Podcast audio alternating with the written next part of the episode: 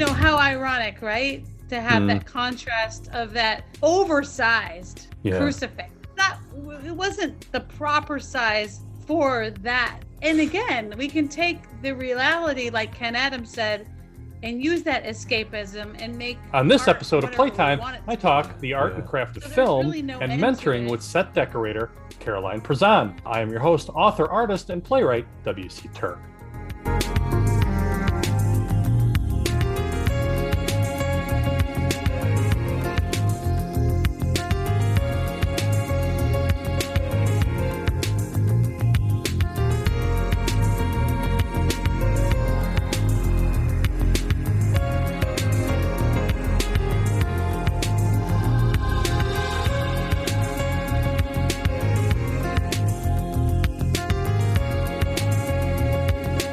You have likely seen Caroline Perzan's work from television and streaming to film. Her star studded 30 year career, which I'm guessing you started at age six, includes work on Academy and award winning projects. She is also an adjunct professor. As a set decorator, Perzan's work is critical to building the illusion, not only for us, the viewer, but for the actors who must believe they're in a moment.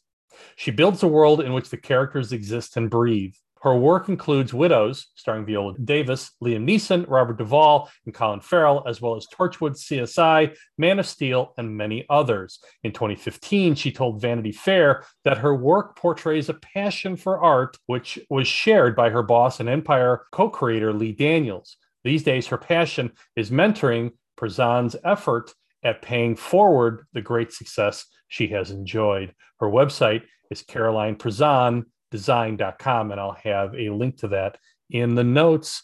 Um, how did I do? I think you did great. Maybe we should Um, quit while we're ahead. Um, Yeah, I, yeah. I mean, basically, you said one thing that I I quit Columbia, so I'm not currently there because um it Mhm. almost killed me because I was when you're you know working on set and um yeah, teaching at night, yeah. I, it turned out and making two dollars an hour adjunct teaching.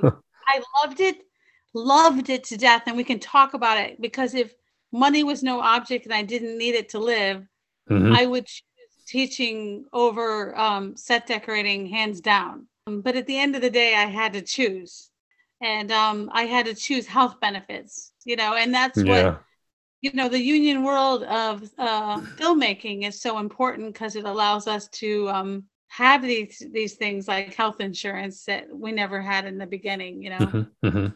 It's by by the way, it's it's it's 20 degrees in Chicago and we've got almost uh, half a foot of snow. Uh, are you missing Chicago yet? Well, I, I'm missing being around like-minded people that Florida's what I consider. it I don't know if I can say a shit show. Yes, you um, can. But I see a Confederate flag every day, uh, no matter where I drive, whether Yeah. it's a tiny little bumper sticker or a crocheted sweater, cardigan on a Mhm. woman fishing, or um, Confederate flags. And um, my husband says, "Don't be so spicy. Don't stop. don't anything. Move forward." And I find it very hard, but I I know that that's You have to give them the benefit of the doubt because you know world word might have traveled a little slowly to some of them that they actually lost the war. I know. Well, I that's what I said. So I just wanted you to know that I drove past this causeway, and Uh? I don't know if he's selling them, but he had a huge Confederate flag. And my son's in the car, and he said, "Mom, don't, don't, don't stop and embarrass me." And so I pulled over and I yelled at him, and I said, "We won the war. We won. the North won." And he said Yeah. he started to go thumbs up, like he thought I was saying something nice to him. You know what you got? You got moxie. What's Moxie? What's moxie? and then I was I was gone, and my my son was so scared that he was going to chase after us, and I said, and actually his worry is there is validity to that mm-hmm. worry, you know that Yeah, yeah. I've I've had that. I'm I'm not a small guy, but I had I had a guy in a in a Ford truck chase me down for having an Obama hat in the in the rear window of my car. That's and that's that's up here in Illinois. I don't even think you really know what a bad day is. You're gonna find We're out. we're digressing substantially. But then you and I do that. have we started? Wait, have we actually started the show or no? Yeah, we start we started. Oh my God. No, no, no. We can't waste time. There's so many things to be said. So, Indeed, um, indeed.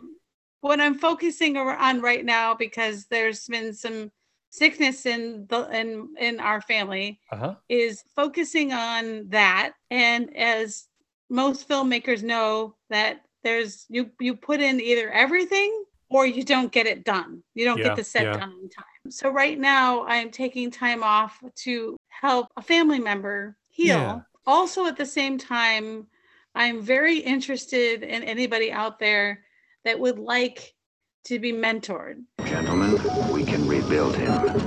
We have the technology. Better, stronger, faster. Mhm. And this can be mentored in the terms of anything in the arts or anything not in the arts. Mhm. Because I had many students come to me that were not even, you know, they weren't in set decoration. They weren't, you know, they were in producing and they didn't know if they were on the right path. And they can be any age too. Mhm, and that's really important. With COVID and things being people changing their careers, etc Yeah. that I would be very happy to talk to anyone. I want you to know, everyone out there, it's all free, it's all gratis. Look, who are you? I told you I'm your guardian angel. Yeah, yeah, I know. You told me that. What else are you? What are you? You a hypnotist? No, of course not. Well, then why am I seeing all these strange things? You- Don't you understand? You've been given a great gift. It's my payback and karma for all the help that I have gotten over the years over stellar, amazing people that really were, you know, my mentors plus friends, you know, Yeah. and so it's a payback.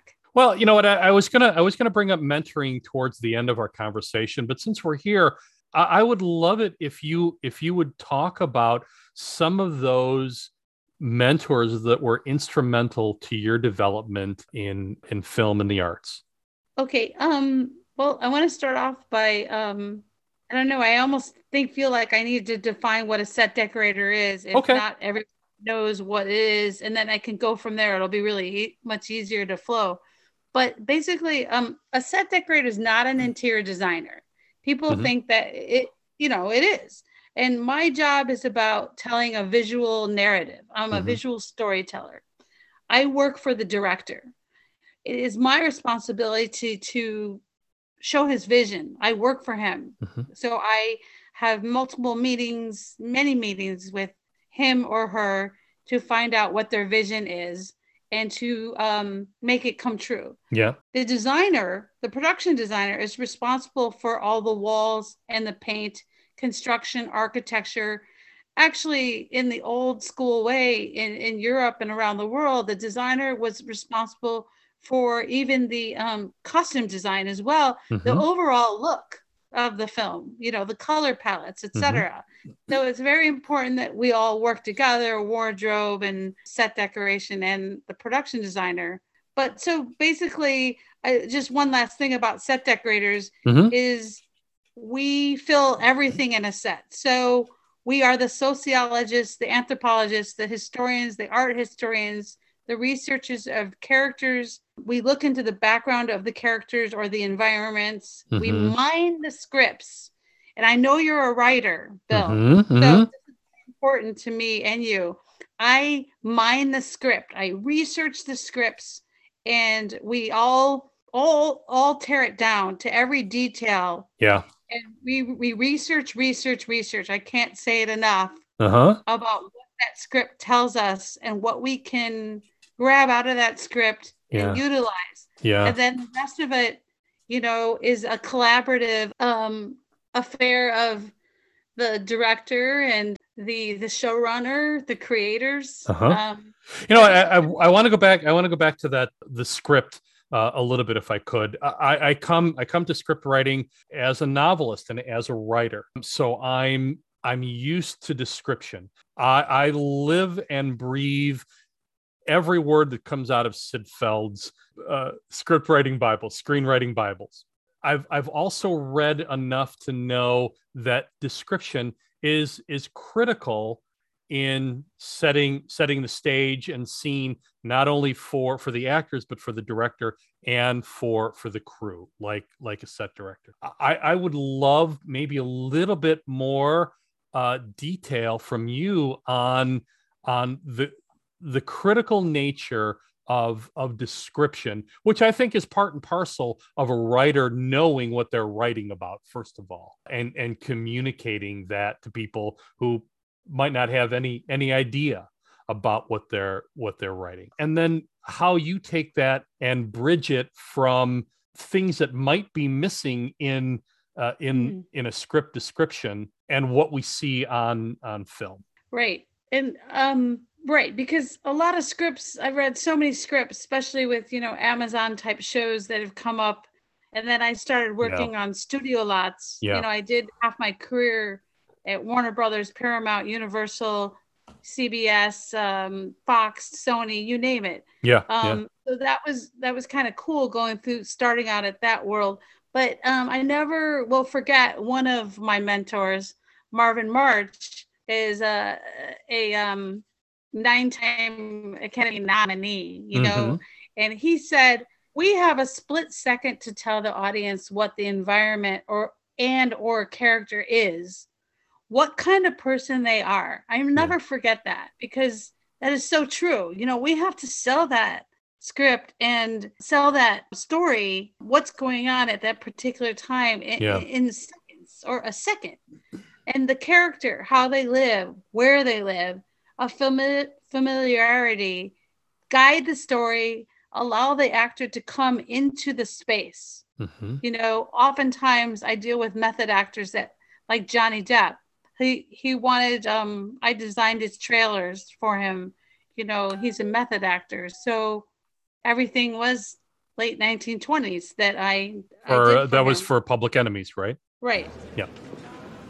What is it exactly you do for a living? John Dillinger, rob banks. That's where all these people here put their money. They're looking at me because they're not used to having a girl in their restaurant in a $3 dress. Listen, Bill. That's because they're all about where people come from. The only thing important is where somebody's going. And um a a familiarity um yeah, allow the guide the actor to come into the space, serve the story of the character facilitate and enhance and bring to fruition the concept between the director. I create the mood boards to show and look of the wallpaper, the research in, in an office, everywhere. Mm-hmm. The cinematographer, I show the production designer, the, the designer draws up the set walls. Mm-hmm. So we better do our research right because we do lots and lots of research um, to get it right because there's a surgeon out there I've been known to do a lot of medical shows, and I did a lot of episodes on House early House, on. Yeah. Fox. And um, you can you bet you better believe because we did so many different medical scenarios that people are looking at our research and they're looking at what we're yeah. doing. And there's nothing that set decorators hate more is to get it wrong. You're stupid. Well, I'm a rubber and you're glue. He's not pedestrian. He's stupid. At least stupider than he should be. He's a DXM junkie. Dextromethorphan, as in cough syrup? Wasn't taking it for his cough. It's cheap, available at your corner drugstore. They take it in high doses. It's a dumb drug. Dumb drug? Well, he obviously hasn't. He's smart compared to you. We want to look at that script that you've written, Bill. If you have a script you give to me, I'm going to do everything I can to outline every description that you you provide me. Mm-hmm, mm-hmm. However, there's a lot of scripts that don't provide me a lot. You know yeah. what I mean? So yeah. it gives us, in some ways, a lot of artistic freedom, if allowed, after many meetings with the mm-hmm. director, you know, and finding out his vision or her mm-hmm. vision, and then going from there. But then they get so busy, you know, because they have many meetings and many yeah, fulfillments. Yeah. they're like, Caroline, I trust you. Just just go. You know what I mean? You've got your information. So then you have to create the set and the character set that maybe your house, you know, Mhm. perhaps that you're living in. And um, you have to make up these things, you know, you have to put maybe you're into cigar smoking and you just, you know, I was we were watching Widows just to get refamiliarize myself with my son, and my son said, Did you put those tums on top of the table of the alderman, the corrupt Southside alderman? And I said, Yes, I did. That's not a mis-" and uh, he's like, Why did you do that? You know, like it- oh, does does he is he does he get a lot of stomach aches? And I'm sorry. I said, Yeah, well, I would assume he would. From what I understand, we both have a Jamal Manning problem. You don't. You don't live in my ward, Mrs. Rawlings. But if you're aware of a crime, you should really go to the police. Mr. Mulligan, you said whenever I needed help. Now, your family's been involved in Harry's life for many years. When I say help, I, I understand, mean help. I'm not my father. As you can see, the years have taken a toll on him, and I do not want to go down that same road. So, with much admiration and respect for your late husband, and yourself, of course, I don't see what I can do. What I've learned from men like my father and Harry is that you reap what you sow. Let's hope so. the important things are to not make things beautiful like an interior designer, but real, as real as we can Yeah. get them. Yeah. Even if you're doing a back alley and you want, or, or, and you know, the garbage in the front of a New York street, you want everything so realistic that um, it, it really is really tons of i can't underestimate the amount of research we do and the prop masters and prop mistresses do. Which brings me to this. On on Breaking Bad. You uh, you you designed the meth lab, and I, I'm The- guessing you didn't have a lot of prior experience with actual meth labs. How Oh, do that's- how, how do you go about uh, about accurately portraying just in case there's a meth head who's watching that going, no, she got it wrong. I've been in a thousand meth labs. Don't I would like that person to call me. And, and, and it was like, here's my phone number, 818. No, I'm kidding. like, but the thing is, is um, okay. So I remember Nicholas was younger and I'm a single parent. And Uh-huh. and he did say to his teacher, the teacher asked, So where's your mom right now? Because grandma and grandpa were watching him. Mhm. Because you know, somebody's gotta pay the bills. So I was like uh, in Albuquerque, New Mexico, at the studios there where uh, they film. And my friend Brenda, we're very all close together, the set decorators. She was decorating the majority of those seasons. And believe me, they've been passed on to other decorators for other seasons. It went very long. Yeah. And she said, Caroline, I need you out here because I don't have the time to do this huge permanent set Yeah. of the meth lab that's the big meth lab as you go underneath the dry cleaners. So the dry cleaners is a real location. Uh huh. And then once they go underneath to where they're creating meth on a huge level, that becomes a stage set. And that's where we created it at Albuquerque Studios. Uh, what are you doing? These are my good clothes. You can't go home smelling like a meth lab. Uh, yeah, you can. I do.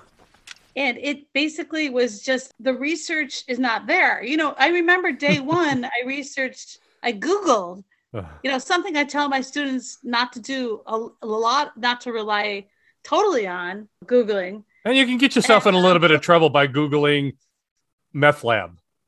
yeah so well they probably oh believe me um we've gotten into a lot of trouble over the years prop masters prop mistresses over money that looked so good that the fbi raided Wow. um a, a couple of our very well-known prop houses to make sure the money was recreated that would not look so good Yeah, you couldn't pass it off at, at um, the. but the point was just kind of like uh it was like of course there's no research there's Yeah, no yeah. research on meth labs and the great thing about it is that art doesn't allow you, you can create because you have artistic license to do what you want, to make Yeah, the last yeah. what you want and what that director wants. Mm-hmm. Mm-hmm. So that's the beauty of it. And um and we have with with Breaking Bad, they have of course the DEA. You know, and the DEA was a- consultant that was very necessary for right the writer specifically a, a, lot and for the prop masters, the costume designers, the you know, construction Mhm, and mhm. Set decorators like myself. Uh, I want to go back to I want to go back to uh, a little bit. We won't spend a lot of time on this, but on on widows, you talked about a local politician uh, who you um, Oh yeah. Oh yeah. uh, tell tell that story. It- it's it's a wonderful story. I don't think It's anybody so get- into trouble for It's it. so fun. I mean, I don't know where he is right now in the process of what's going on in his life, but I find him quite wonderful to Uh, me. and you're and talking about my- uh, Alderman Ed Burke here in Ed the city of Chicago. Right. Yeah. And, and I thank him for being so interested in the artistic process and helping the film industry that I Mhm. cold called him because you do need to. And for all the students out there getting involved in film or the arts, you I want to teach a class on networking and how to cold call Mhm. because it's so important to get people excited. And so I cold called, you know, Alderman Burke's office. I'm Yeah, not in yeah. I don't live in his his area, so his ward. So um I told him what I was I got, you know, connected to his secretary and said what I was doing and he uh, called me back and invited me over. And so I got to go to City Hall. And not only did Ed Burke come in with the most ravishing, amazing suit, and my mom warned me, she said, Beware, he is a man of, you know, he loves his suits. He- Uh-huh. He, he takes pride in how he looks and presents himself. And I enjoy that. And and so I knew exactly who he was because I had never met him in person. When he walked through, it was kind of like the presence was there, you know. right, and, uh, right, yeah. carries himself. But um, here I am, five feet tall, little Caroline, saying, "Thank you so much for meeting me." And um, he took me into the um, the South Side office as well, but we spent most of our time downtown. Mhm. And he basically was so gracious enough to say, "You." After we talked for quite a while privately in his office, I wanted to get to know not only how his office looked, which was very important, but to get in the mind uh, mindset of how the character is. Because for a set decorator, I want to know what are those extra touches that I Yeah. need on his desk. Yeah. You know, that are not going to be and were not described in that script. You Mhm, know what I mean? mhm. Because Ed Burke, as most people know, he was a police officer, and um, I believe his father was, and his son, his adopted son, is a police Right. officer now. And so it's pretty amazing. And he's published several books, and he's incredibly into history Mhm. and golfing. So, you know, like all these things, you get all these ideas, and then of course, you know, you can't help it but put it on the sets. But he's he took me around all of City Hall and told me many stories. Uh-huh. And when you are interacting with that person who's going to, I'm going to try to morph that into parts of the character, not all. Yeah. That wouldn't be right. Not Mhm, all. mhm. Um, it becomes really um, dynamic and brings that character alive. Yeah. So the research involves a lot. Mhm, You know, mhm. you go down and cold call someone and meet them and interview them. Uh, Did, did he have Tums on his desk? I'm sorry. Um, you know, I actually don't think he did. I All right.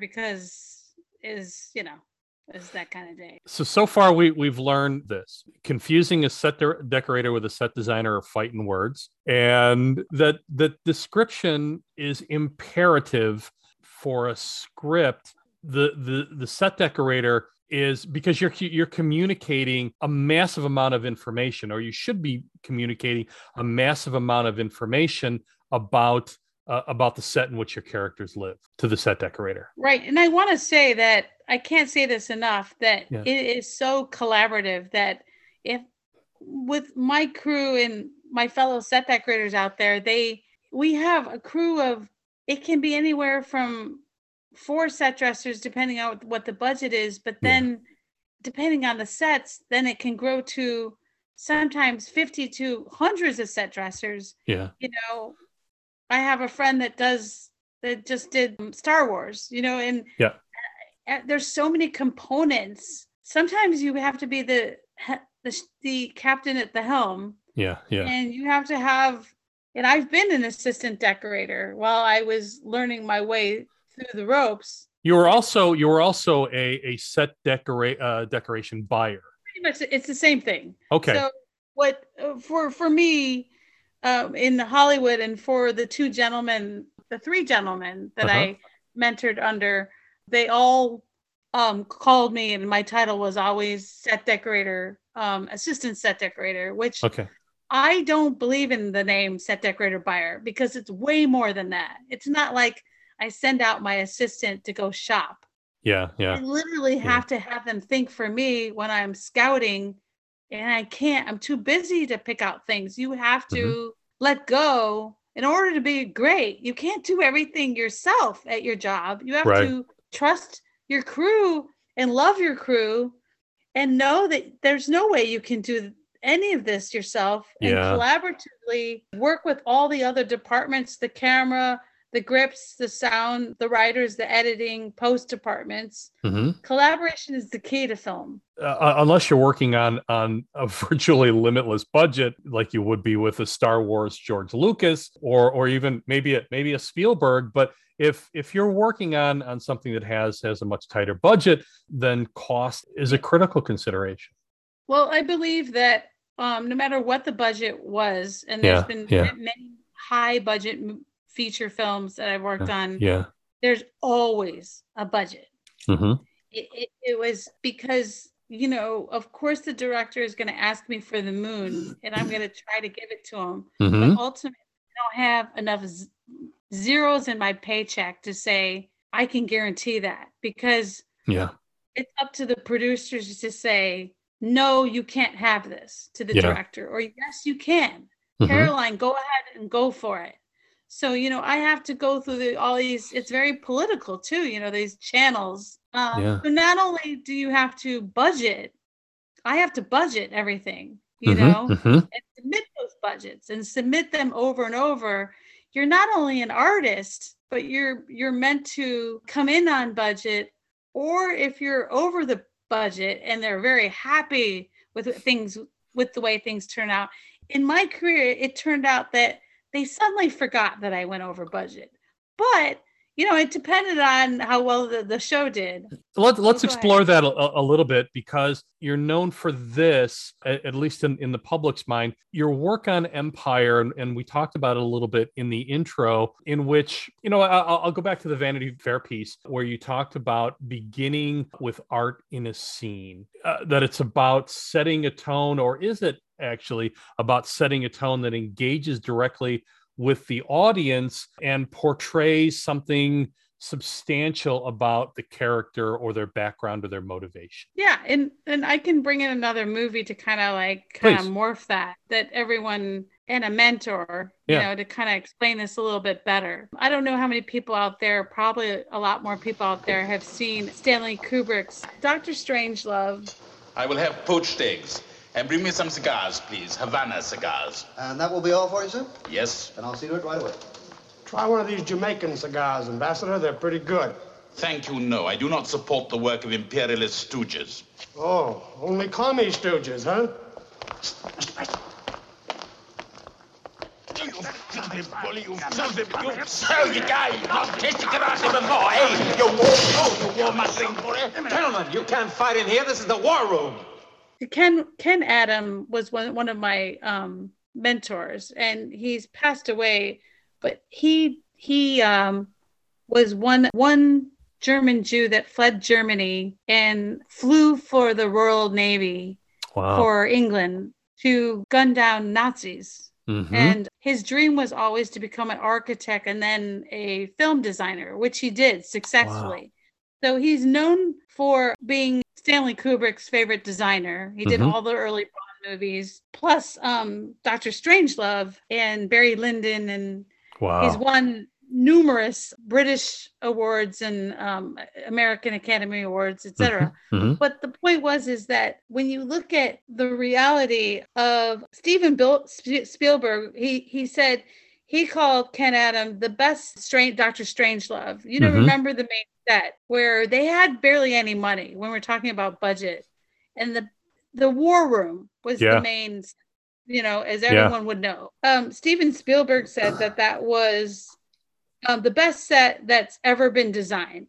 Kubrick loved Ken Adams' German expressionistic style. Mm-hmm. And you can take a set that has German expressionism in it, and I've seen him repeat it in his sketches from James Bond movies Yeah.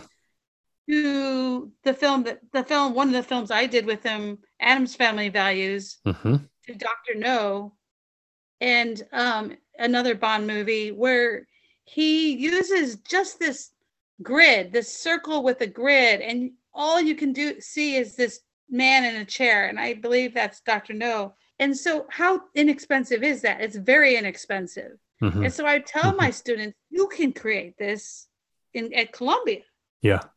or wherever you are and and create this this grid and these shadows where, where this man's just sitting in this chair Mhm. and uh, he recreated that same exact design on addams family values many many years later when i worked with him when they had a famous um, anjelica huston had a famous tango dance Uh huh. they were in a cavern in a cave and um, he had the same grid and it it, it had it created this framework for the cinematographer to cast light down Mm-hmm. on um, the the dance the tango And as I recall, sort of, sort of getting uh, because I, I think, I think this is this is in part where you're headed is talking about the the absolute economy of of set decoration. Doctor Strangelove had these um, had these really sort of tight, intimate settings. So you you had you had the the gun battle that's taking place outside of the general's office, but all of that is happening within this. Uh, and it, it, could be any office in in any building anywhere in the world, but but it's in this in this small little office, or it, it's in the cockpit of of the the jet fighters or the jet fighter that is that's headed to Russia. Uh, so he's using a little to tell a, a, a much larger story. right and basically the war room Yeah, um, yeah. this really happened that reagan when he came into office he asked well where's the war room and everybody can look it up out there it's out there and um, they said no, so no sir there's there is no war room That's how Yeah. realistic the sets were and yeah. maybe um it was actually incredible that you know he he asked that but i i believe that well he was he was knighted a, a sir sir Mhm. ken told the bbc that as a production designer you have the possibility of i don't want to say fooling the audience but Mhm. of offering a form of escapism which is very often more exciting than reality and he added that when working on the bond movies the early bond movies if you google his name you'll see all the bond movies he did he had to deal with the fact that none of the locations described existed This is gold, Mr. Bond. All my life I've been in love with its color, its brilliance, its divine heaviness. I welcome any enterprise that will increase my stock, which is considerable. I think you've made your point, Goldfinger. Thank you for the demonstration. Choose your next witticism carefully, Mr. Bond. It may be your last. The purpose of our two previous encounters is now very clear to me. I do not intend to be distracted by another. Good night, Mr. Bond. Do you expect me to talk? No, Mr. Bond, I expect you to die. so in other words there was a, another another bond movie where they had to make fort knox Mhm. And so gold bricks and gold bricks and gold bricks. And they got in trouble with the government. You know, again, it's like, well, wait a minute, how did you get in there? you know, there there was, you know, problems. You know, they thought they yeah. got into Fort Knox. But you can never in reality, and this is why art doesn't have to be reality, and it shouldn't. It stacks and stacks and stacks of gold, brick, gold blocks, bricks Uh-huh. Uh-huh. and you can never do that realistically but that was the, the great thing about the form of ex- escapism which is so important as a production designer and a set decorator to provide that for the Mhm. audience for uh, visual memory Mhm. Um, and to move al- um, to help the, the the story's narrative what is it about because you uh you graduated from the art institute of, of chicago and art is is such and I- i'm, I'm looking at, at the wall behind you and, and there's there's some great art there Oh yeah, Uh, there's there's all kinds of art there. Yeah, there's Yeah. there's a a coconut um uh angel made from because I'm in Florida right now. uh-huh, uh-huh. Sorry, I can't handle the snow. And um she's made from coconut um leaves. Yeah. I love, I love, I love the primitivism in in that piece. It's it, it's a gorgeous piece. When we first jumped on and I saw that piece, uh, I thought it was uh, it was a sketch or a drawing or a graphic. Yeah, it's it's it's hard to see on. I felt that one of my friends, Susan Rice, is probably Yeah, one of the greatest Southern folk artists yeah, in the South, and she did that. And I had purchased during COVID. All she did was mosaics. okay. She did that, but she also did some sculpt. Uh, it's incredible what she does. Um, but she lives across town, Mhm, and mhm. um, it's very very difficult to be in her neighborhood and be a progressive artist because she Mhm. she got into um she a lot of her art is political Uh, this one behind me is not Mhm. and so when you're getting to uh, the progressive political art that she was doing because it was before the election her neighbors were very very unhappy Wow, So- wow. Sort of, sort of, sort of this this subtle social censorship. no stopping susan trust me um, yeah yeah but but i think but i think a lot of artists who who aren't who aren't established or maybe even aren't as stalwart as as she is uh would succumb to to that pressure Well, I felt like um, I talked to her recently. I said, Uh-huh. "How's it going?" And she said, "It's just getting worse.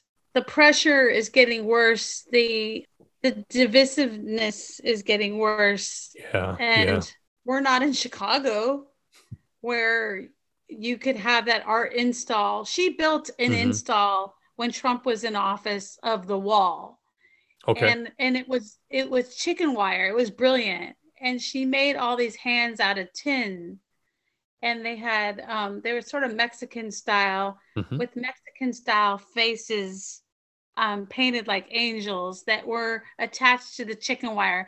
And it was probably about 20 feet wide by 15 feet tall. Wow. It was it was beautiful the pieces that she had installed on it. And slowly she dissembled it when she decided it's time to take it down that Mhm. that people bought all the different pieces off of it and it came down.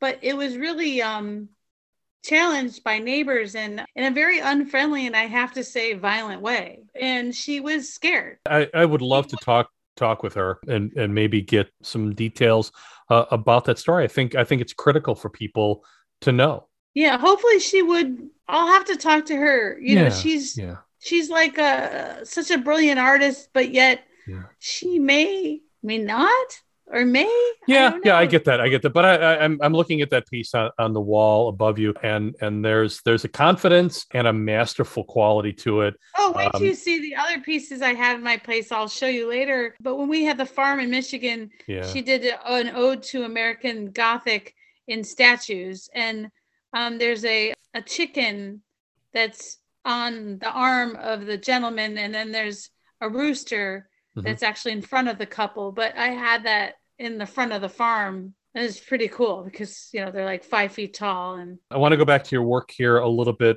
uh, in uh, in film. Uh, we don't have to have to mention the film, but y- you mentioned that you exhausted yourself working on on a film, and and I would love some of the details about about what you have to do day in and day out as uh, Yeah. as a production. Now let me tell you something that about it's not just me in Yeah, my department yeah. that decorate that I would say it's my fellow friends who in casting department Uh huh.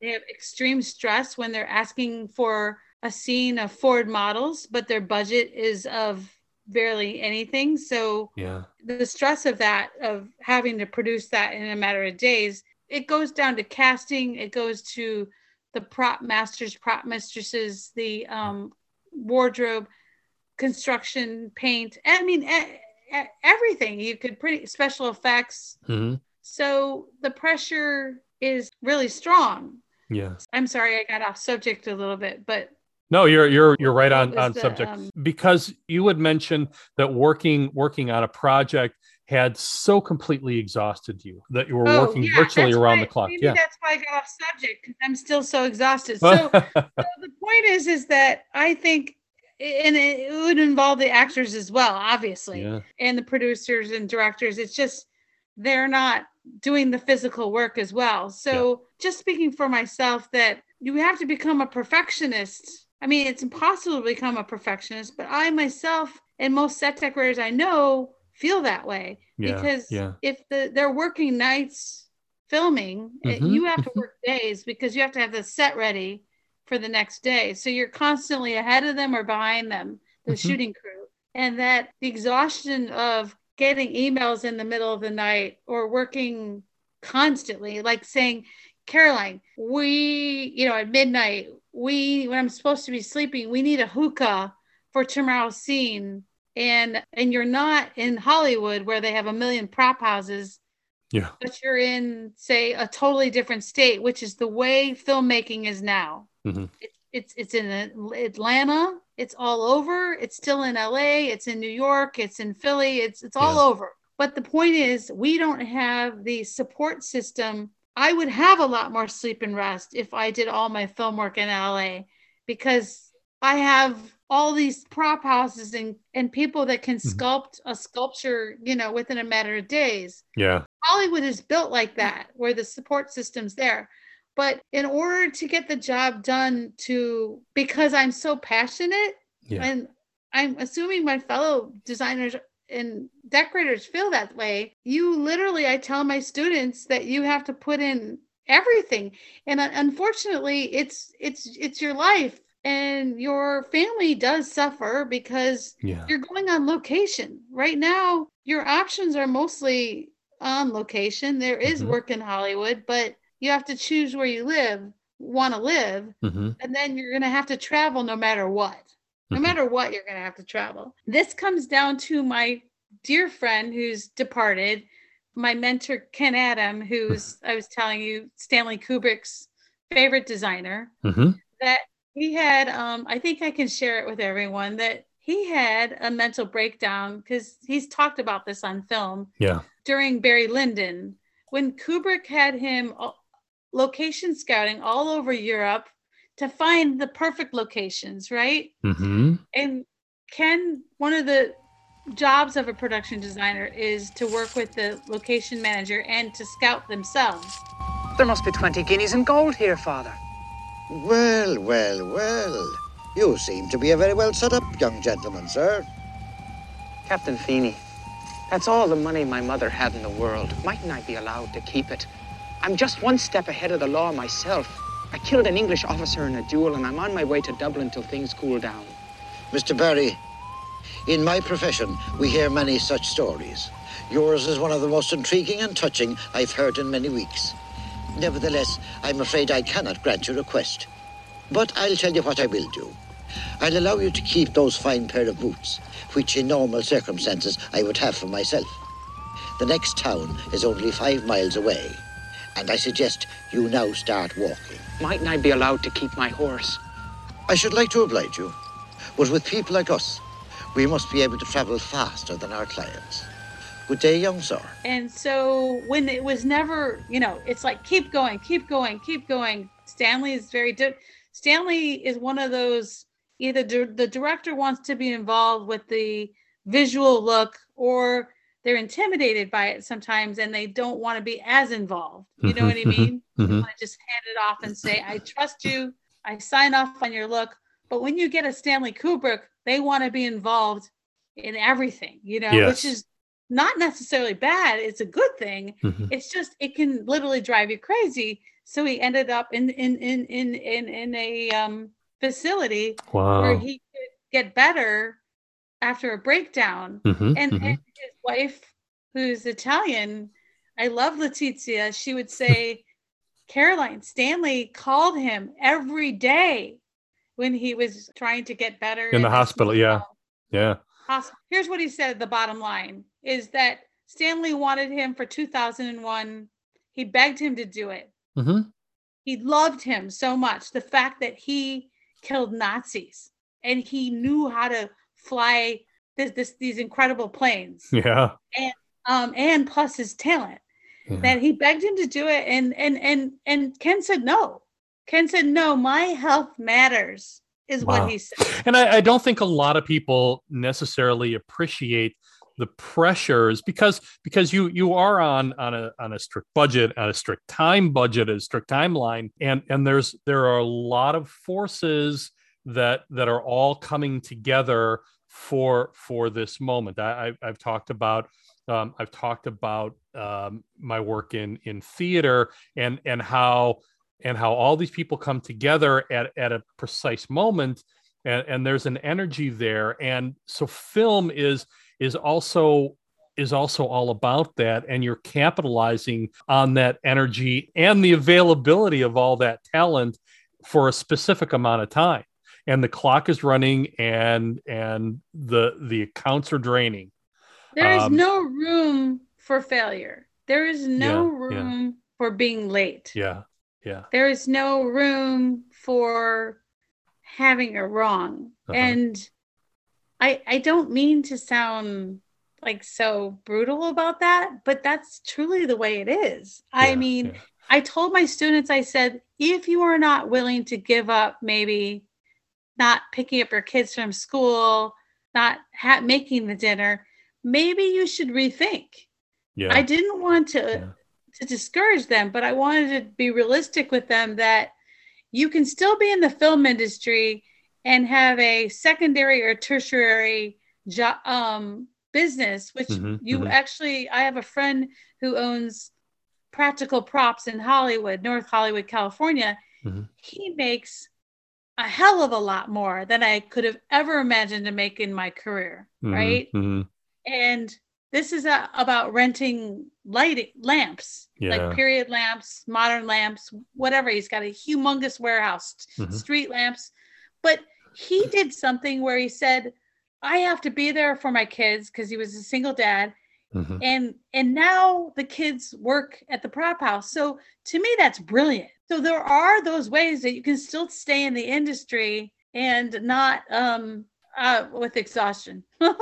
It feels to me like the screenwriter is kind of the is kind of the odd the odd duck in in this whole process. In other words we we get to write and and kind of walk away. I'm not really, as a set decorator, I'm so busy. After the point. I come in after the point where they hire the, the, the screenwriter, right? yeah yeah And they've got the full script. Like on Man of Steel, that script we never got. We Mhm. we get to sit in a room and take notes, but we can't even bring our phone in the room. Some of those Marvel movies and some movies that are more these this is rare. You know, the common thing is that we do get scripts. So Mhm, but mhm. with with Man of Steel, I'm not used to that. So we were very uh we found that very challenging because we have to break down those scripts. Now I can sit in that, that room for hours, but it's a big challenge. And um the visuals that we had created and people the look of the characters and the Man of Steel and the villains, etc. We're all in a locked room. Your son, Laura. Where have you sent him? His name is Cal, son of El.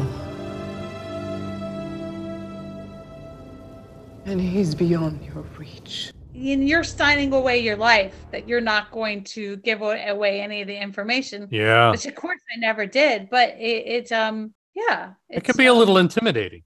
it can be intimidating, but that's the way it is. So it's kind of like in the beginning, I could see you could be intimidated by it, but then so many years you just uh As a set director, uh, uh, set decorator, you have a staff working for you, or are you? Are you Oh, yeah. okay? yeah, we have a big we have set decorators, we're heads of our own department. Yeah. When you get an Academy Award, um a one Academy Award goes to the set decorator and one goes goes to the the production designer. So there's Uh-huh. two for that category. Okay. So we have a big staff. Um, so if if I wanted to hire someone who is non-union, Yeah. that would be my um my set decorating coordinator, Mhm, who mhm. would basically help me manage the budget, so I could stay on track. Because Yeah, there is that pressure of you got to stay on track on your budget and know where you are when the producer comes up to you and asks. You have a responsibility. Yeah. But I'm thinking I'm thinking back to to your your work with uh or your collaboration, I guess, or or or the help of Ed Burke, somebody like Ed Burke, where where you sort of have to explain what you're about Oh, and what what you're doing. So with these more secretive projects, how are you able to to communicate with with that broader uh that that broader social network? Yeah. Ed was very cool. He wasn't yeah. like, you know, I didn't have to say, okay, well, if you watch the movie now, it is about a corrupt South Side Right, right. and his son, Yeah. Colin, who's Colin Farrell. Yeah. But I didn't have to go in and explain, you know, um, the intricacies because it's about way much, way more than that. Yeah. I mean, really, I see it a story of Viola Davis Mhm. and the widows. Mhm. I don't want to give it away for someone who hasn't seen it, Mm-hmm. but it's more, I believe, a woman's story. I unfortunately I don't Very much. see one male character, and I don't know if you agree, that's seen in a good light, except for I don't know if you remember what happens to her son, Liam Neeson's son, and Viola Davis. Davis, they're married, Yeah. and um, I I didn't see many characters that were good characters. Yeah, Um, that yeah. were then in in in widows. So, Yeah. I mean, would you agree? Did I? I would, I, I would, I, no, I, and and not not to you know not to give any spoilers away here. It is very much a woman's uh, a woman's film, a, a woman's action film, or a woman's uh, uh, drama, I suppose, or uh, yeah, no, and, and the thing is, it was fascinating doing the alderman's house because we shot around the corner from Obama's house in Mhm, Hyde mhm, Park, mhm. and so it was this beautiful mansion, but we cleared it out completely. Yeah, So yeah. everything that was brought in, and that was one of my sets, and it Mhm. was a big set Mhm. because it's a big house, and it also had the alderman headquarters was was there in the house because it was big enough where you could do that Yeah. and have the living room and um, the scenes where there's a pool table and Mhm, um, a lot of other scenes take place there. and I, I still I still have to direct people to uh, to the scene in the um, uh, uh, uh, it looked like Englewood to me.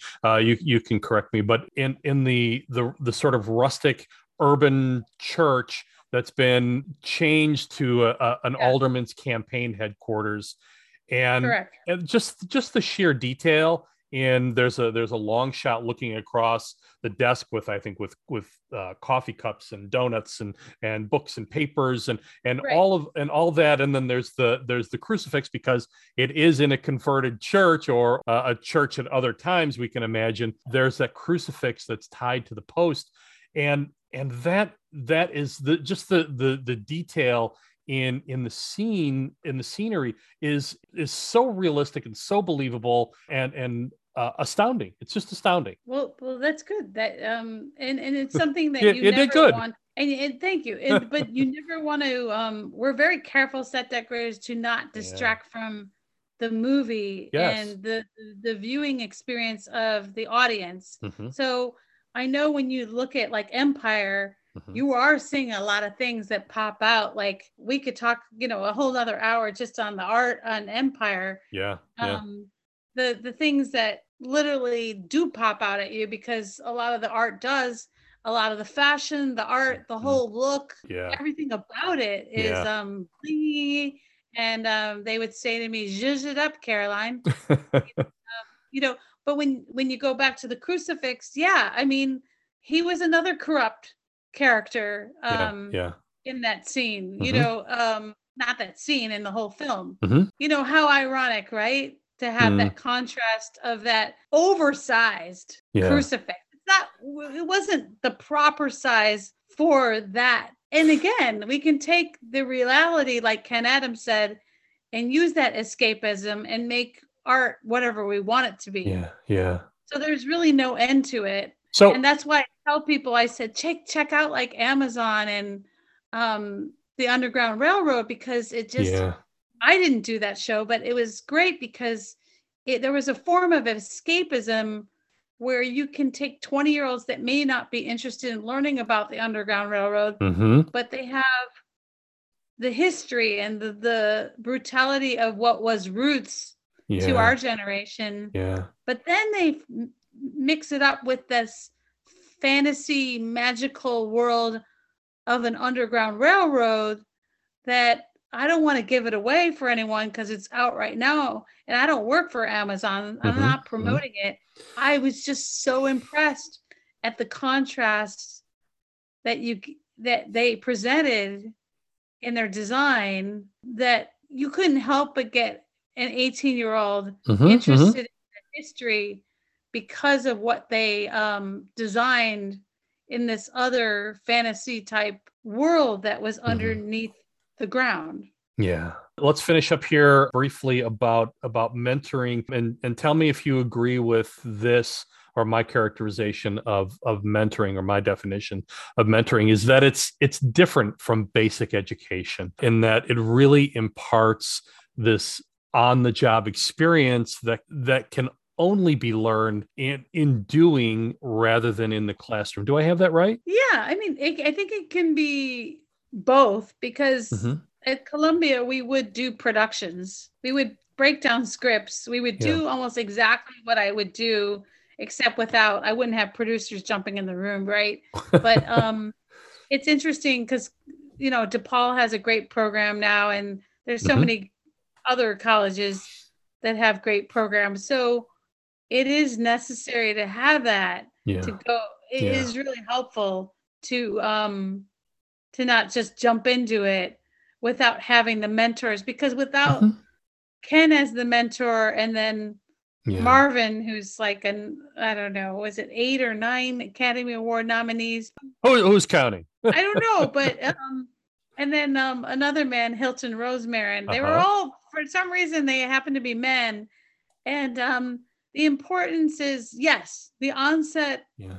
um, the onset experience is is is so vital to be there to see everything working Mhm. together. It's chaos. It's basically like a chaotic circus because a chaotic organized circus, organized to a T, but yet sometimes things change and the director says, no, no, Yeah. no, no, no.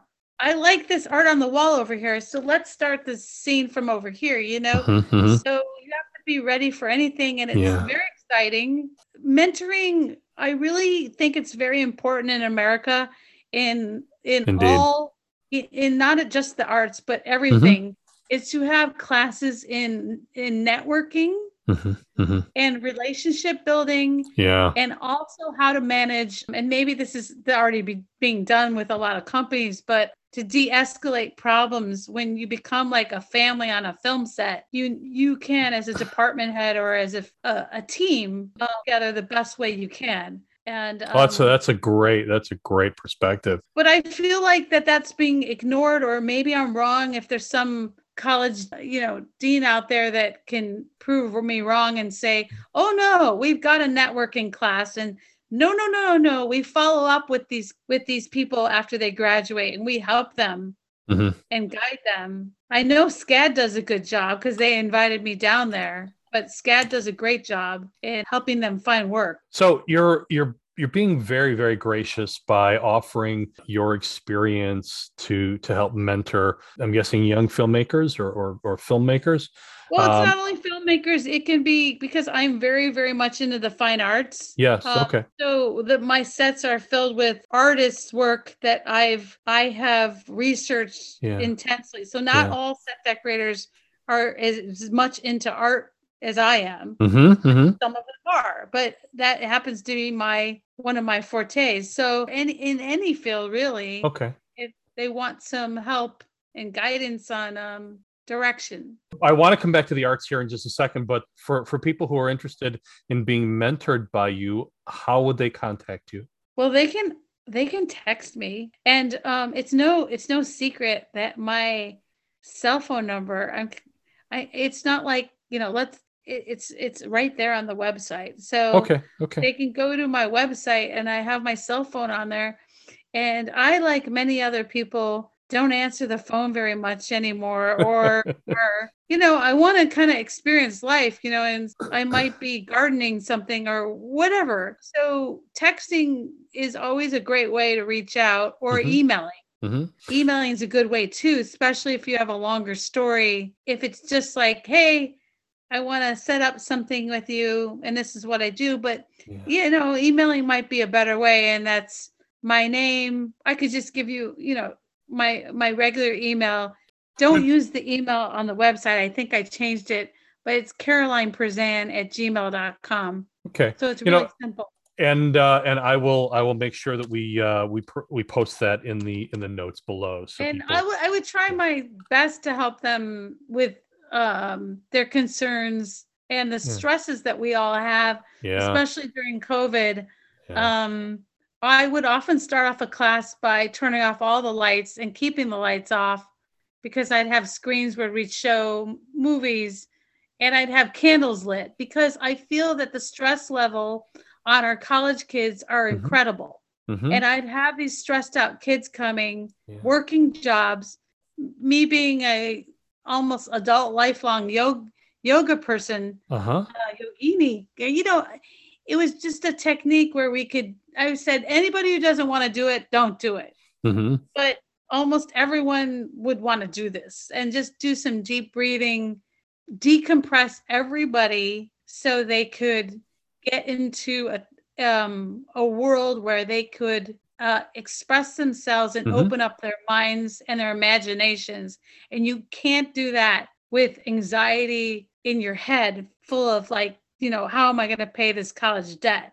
And so I think we need to pull out the toolboxes as teachers and mentors and teach them ways to deal with their stresses. I think I think of all the great advice and, and insights you've given today, that might be at the top of that list. Is uh, is, just de-stressing our lives. Uh, uh, it's it's it's a wonderful, wonderful perspective. Set decorator Carolyn Perzan celebrates a long and successful career in television and film by giving back through mentoring. And I misspoke earlier when I said that uh, she began her 30 year career at, at the age of six. It was actually seven uh, because you needed that extra year to grow and find yourself, right? No, I'm not People say sometimes like you look younger than you are, but like I don't want to say that. I'm not saying that bragging. It's just that people in the film industry, you know, like their bodies are covered with tattoos. Or kind of like you're kind of, you know, and I've got like 1950s wing glasses. Like you're kind of accepted Uh-huh. are. I feel in the film industry is very special like that. You know what? No one ever says that to me. You look, you actually look lung- younger than you are. They, Oh, when, when they when they hear how old I am, they go, "Yeah, yeah, I, I, bel- I can believe No, that." no, no. I and I don't want to brag about that, but what I'm saying is like th- this woman at Columbia said, Caroline, it's so cool how you. It's not. It's this is actually a joke, but I was doing this from COVID. I hadn't gotten my hair dyed, so like half of it was black and half of it was dark blonde. And she's like, "That is so bitchin' cool, Miss Perzan." And I said, "Oh, thanks so much." You know, but like it was because of COVID. But um, she's like, "Oh no, but that's what's in style right now." You know. so, um, anyway. Thank you so much. Thanks to my guest, Carolyn Perzan. I'm W.C. Turk. Links to Carolyn's website, and if you would like her to mentor you, there is also a link to her email below.